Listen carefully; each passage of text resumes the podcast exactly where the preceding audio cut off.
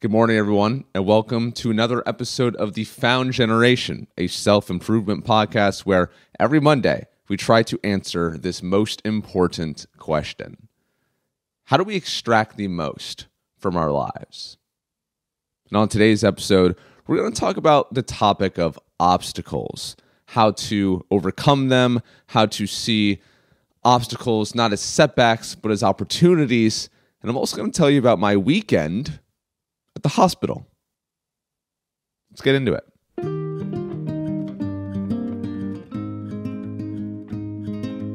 Good morning, everyone. And yes, welcome back to the Found Generation Season 4, Episode 2. We are back. Thank you so much to everyone who tuned into the first episode and gave me some love. And also, thank you to everyone who has uh, purchased the new book. I've been getting overwhelmed, first of all, uh, with gratitude for all of you who have purchased the book, who have told me that they're reading it, who have told me that they liked it. Please give me all the feedback, good or bad. It's my first book. I want to know what I did right, what I did wrong, where you disagree with me. Also, on this podcast, I want to know where you disagree with me as well. So feel free to reach out anytime. But seriously, from the bottom of my heart, thank you to everyone who has tagged me in photos, who has sent me photos of them getting the book. It's so surreal to see this thing that was a Google Doc of mine for two years be now out into the world for people to enjoy. So thank you for that. And thank you for being here. I'm so excited to be doing this podcast again and to get into today's topic, which is the topic of obstacles, which is something that I I'm a big fan of talking about. It's something that I've really spent a lot of time learning about. And to illustrate today's point, I want to tell you a Troy story. This is something that will be a mainstay of the podcast. I will relate stories from my own life when applicable to that week's topic. And I just told you that I spent the weekend at the hospital. Um, I was there for 48 hours. Um, to backtrack, the last few weeks, I've not been feeling like myself, been lacking in energy and motivation, very little mental clarity. And I didn't know what was wrong. I thought maybe I'm depressed. Maybe I'm just a little lonely out here in Portsmouth, New Hampshire, and maybe I'm not getting as much sunlight as I should. And maybe I'm working too much. Maybe my hours, my working hours are a little bit all over the place maybe I have an eating disorder because I was dropping weight like a lot. And I thought maybe it was all related to that. And then last week, it all kind of came to a head. I was waking up with an extremely dry mouth. I was so thirsty all of the time. And no matter how much water I drank, I could never quench my thirst. I woke up one eh, eh, one night in the middle of the night with a searing leg cramp, which had never happened to me before, and just zero energy. If you know me, I'm high energy. Typically, I love exercise and I'm ready to go. I mean, I was hardly moving around. If I dropped something, I I struggled summoning the energy to pick it up. So I eventually last Thursday realized, okay, I think something is wrong. Wrong.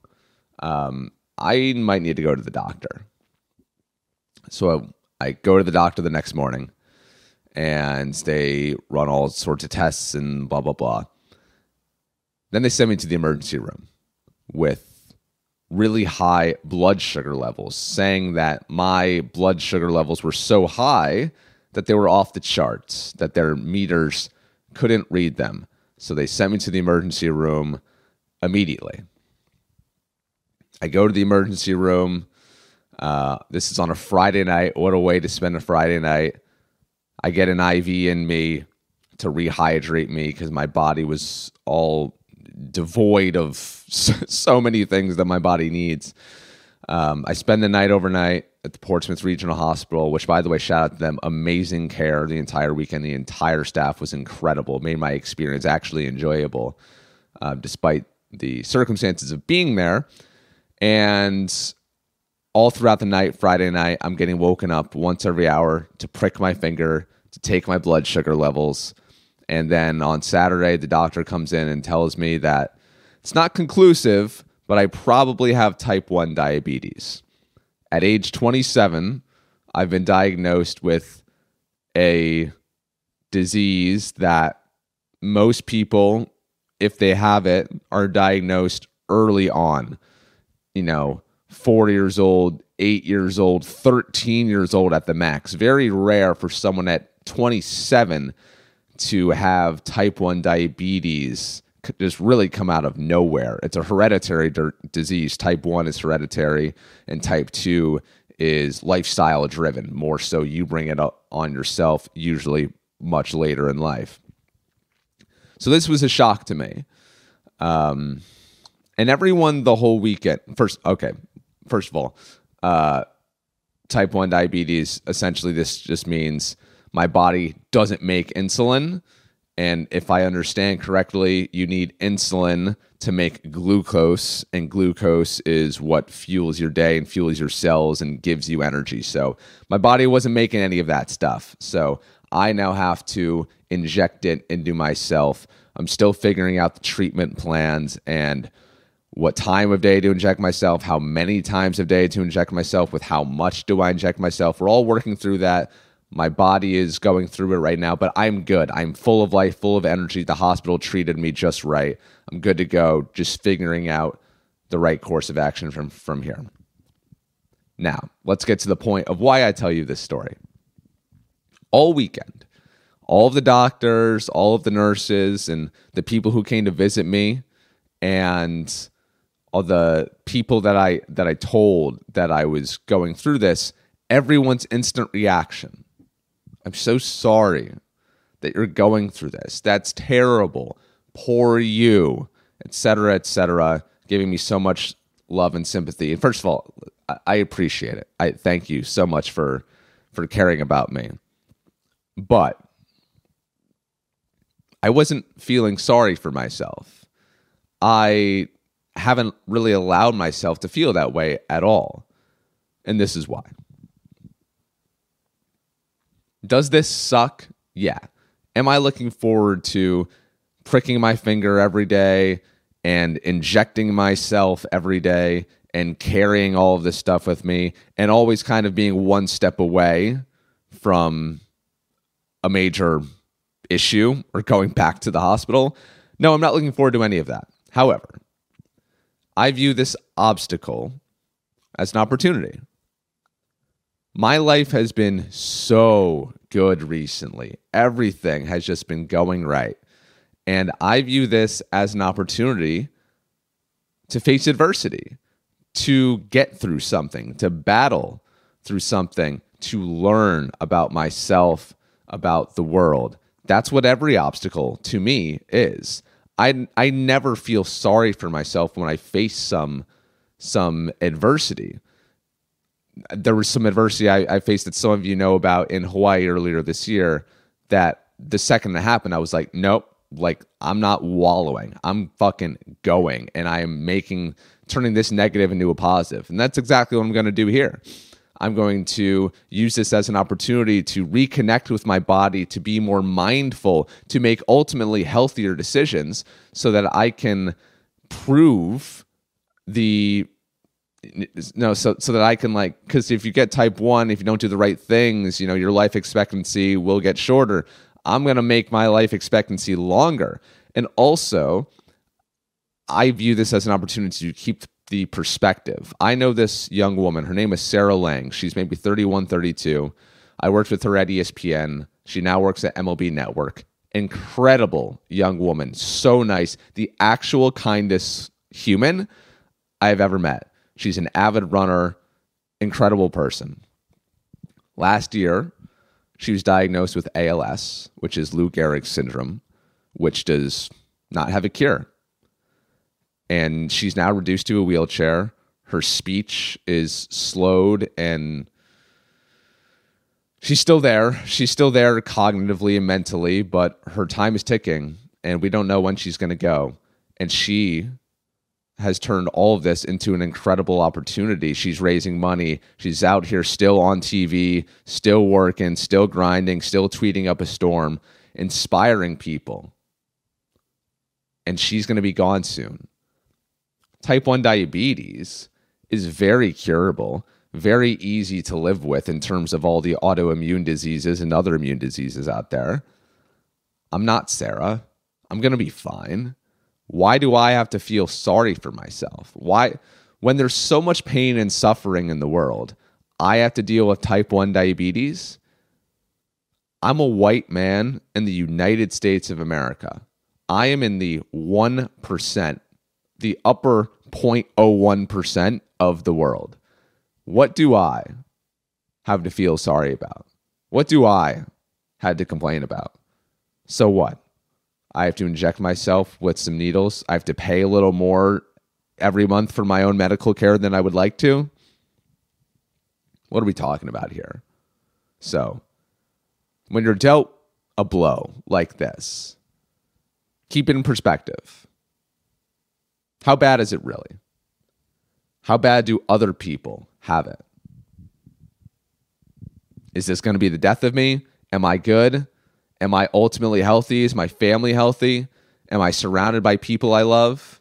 Am I in a place I love? Do I get to do things I love? Do I have a roof over my head? Ask yourself all of these questions the next time you are dealt with something that sounds really hard and use it as an opportunity to turn the obstacle into something positive.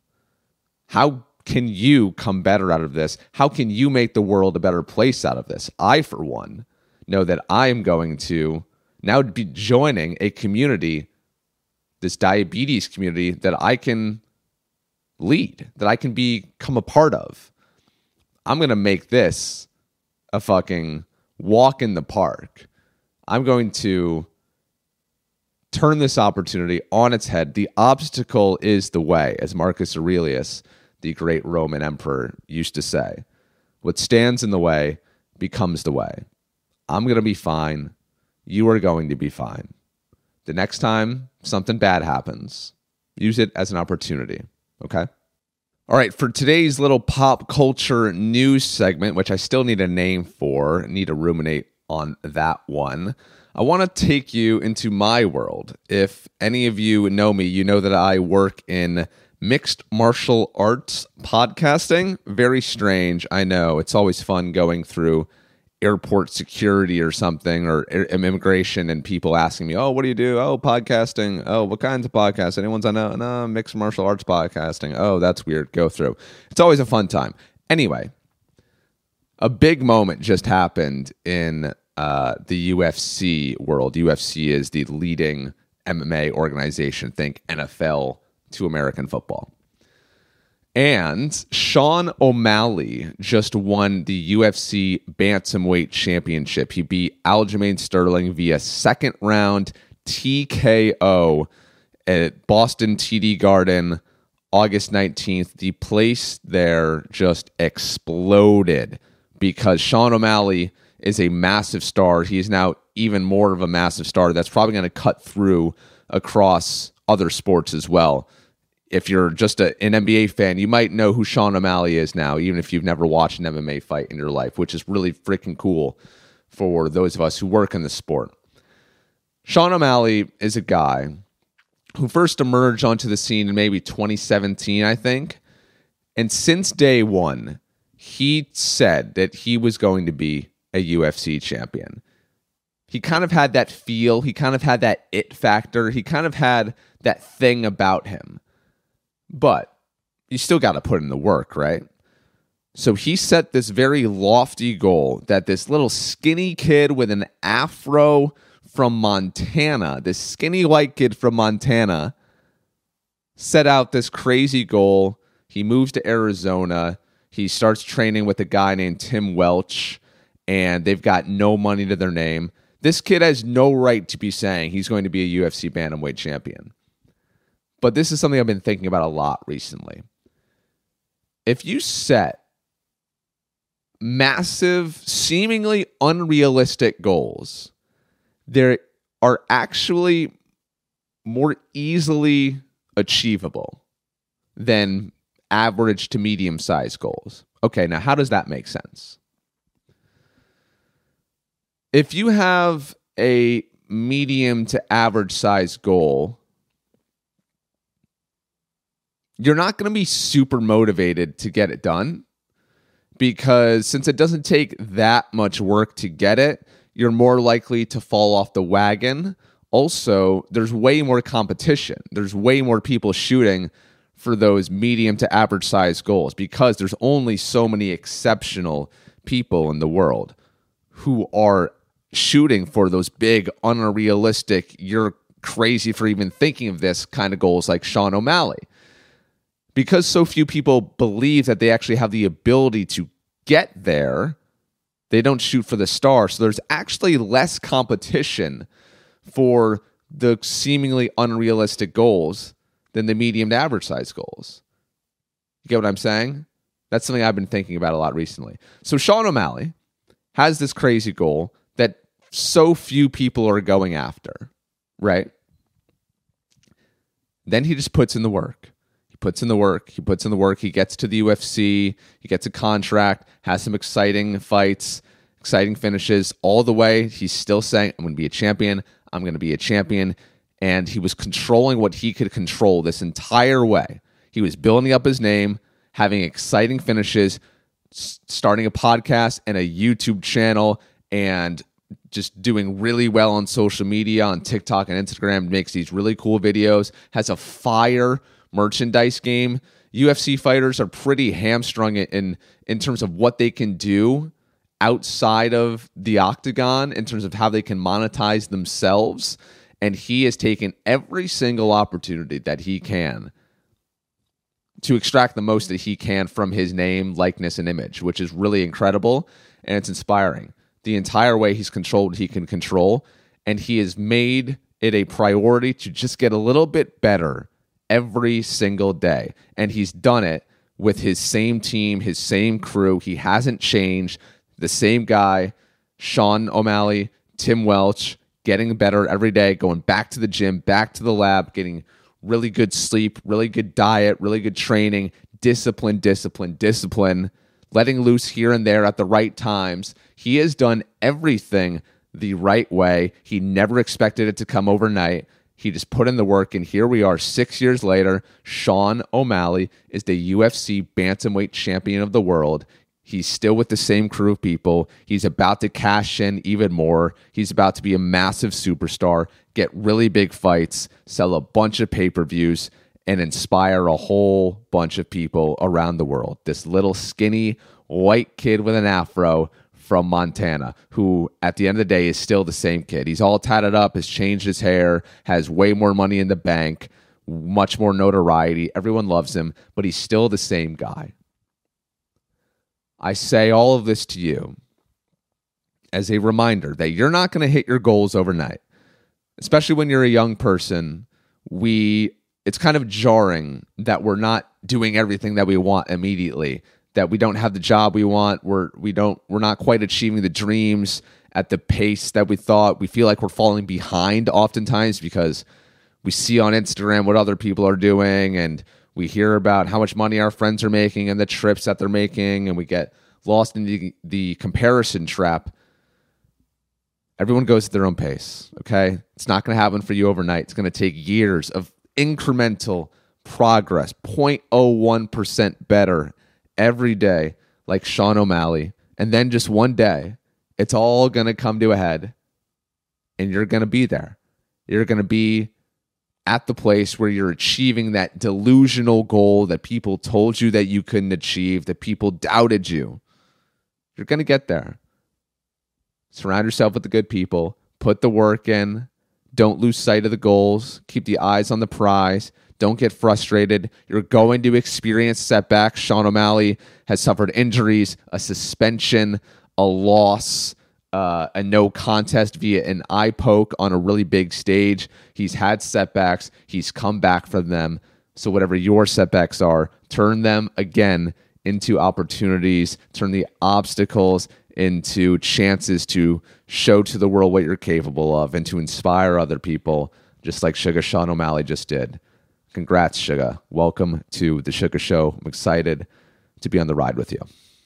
So, as I said on last week's episode, I'm going to use the end of the show to interact with you guys. I love hearing from you guys so much, uh, especially on Instagram. That's where you can find me at Troy underscore Farkas. I will be taking your questions, your comments, your concerns.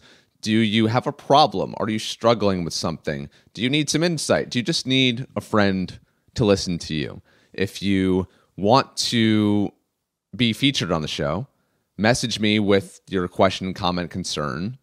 You can be anonymous if you want. Just let me know if you don't want your name mentioned. And then I will address it on the show. And so this week's question comes from my man Oscar. And he writes in What is the first step to take when going from materialism to minimalism?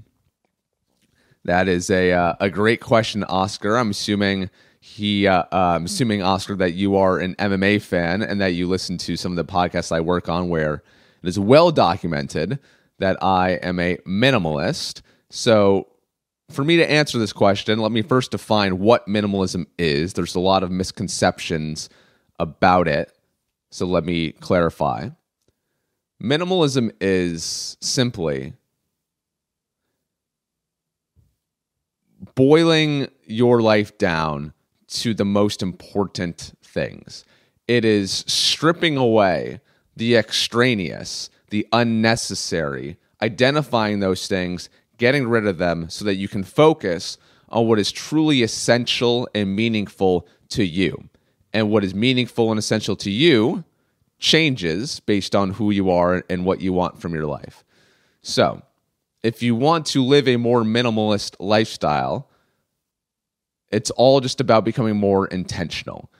The first way to do that, the easiest avenue to cracking the minimalist code is to focus on your physical objects, the stuff. Ultimately, when we're talking about changing from maximalism to minimalism, we're really talking about every area of your life that you're applying minimalism to stuff, relationships, how you spend your time, your hobbies, your work everything you become more intentional about. But it's easiest to start with the physical stuff, the stuff that you can see. That's where the habit is formed. So, to do that, Oscar and anyone who is considering minimalism, I would do this. Go to every room of your house and ask yourself, with every single possession, physical item that you have, ask yourself, is this essential? does this serve a purpose or does it bring me joy? If it serves a functional purpose and you're using it often, keep it. Awesome. If it brings you joy, if you get a smile out of this thing, this decoration, great. Keep it amazing. You need those things. You got to have those things in your life. But if there's something that's just collecting dust, that's just sitting there, that you haven't used in 90 days and that you're not going to use in the next 90 days, that's a good rule. Consider getting rid of it. Donate it, sell it, throw it out, recycle it, give it to a friend who needs it more, give it to the homeless person on the street, whatever.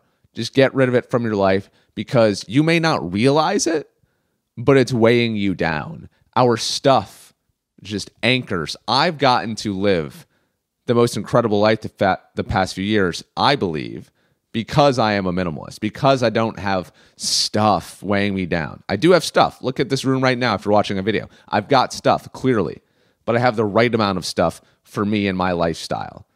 Anytime I get a new object, I consider getting rid of another one. And I am constantly evaluating the presence of these things in my lives. Ask yourself, is this thing essential? That's the start. Then, once you've gotten rid of the stuff you no longer need that isn't essential, that doesn't serve a purpose or bring you joy, you then move on to the other areas of your life, which is, albeit, much harder to do. And I will say this one more on the stuff getting rid of stuff hurts. Like it, um, it physically hurts you in the moment that you're getting rid of it. But let me tell you, when you get rid of that shirt, when you get rid of that that thing that you picked up on a trip a couple years ago, it hurts in that moment, but I guarantee you the next day you are going to forget that you got rid of it. It's that simple. So, Oscar, thank you for that question. Uh, I'm happy to take any more questions on minimalism. at Troy underscore Farkas. You can hit me up. Um, I'll put the link to to my Instagram in the show notes. I'll put the link to the book in the show notes as well. Surrender is the name of the book. If you haven't uh, gotten it yet, thank you to everyone who came out to the book signing in Clifton Park at Mocha Lisa last Friday. Had great fun. The number one way to support the show is just to give it a follow. Give it a follow on Spotify. That's my favorite for obvious reasons. Apple Podcast too, and also Every episode is on YouTube. Link to that also in the show notes if you want to support the show. I hope you have a great week, everyone. I hope that you do things you love, that you strip your life down to what's most essential, and that you turn every obstacle into an opportunity, that you keep the perspective that is needed. And I hope that this episode has helped you just a little bit live an easier life that you can extract the most from. Have a great week, everyone. I love you guys. Talk to you soon.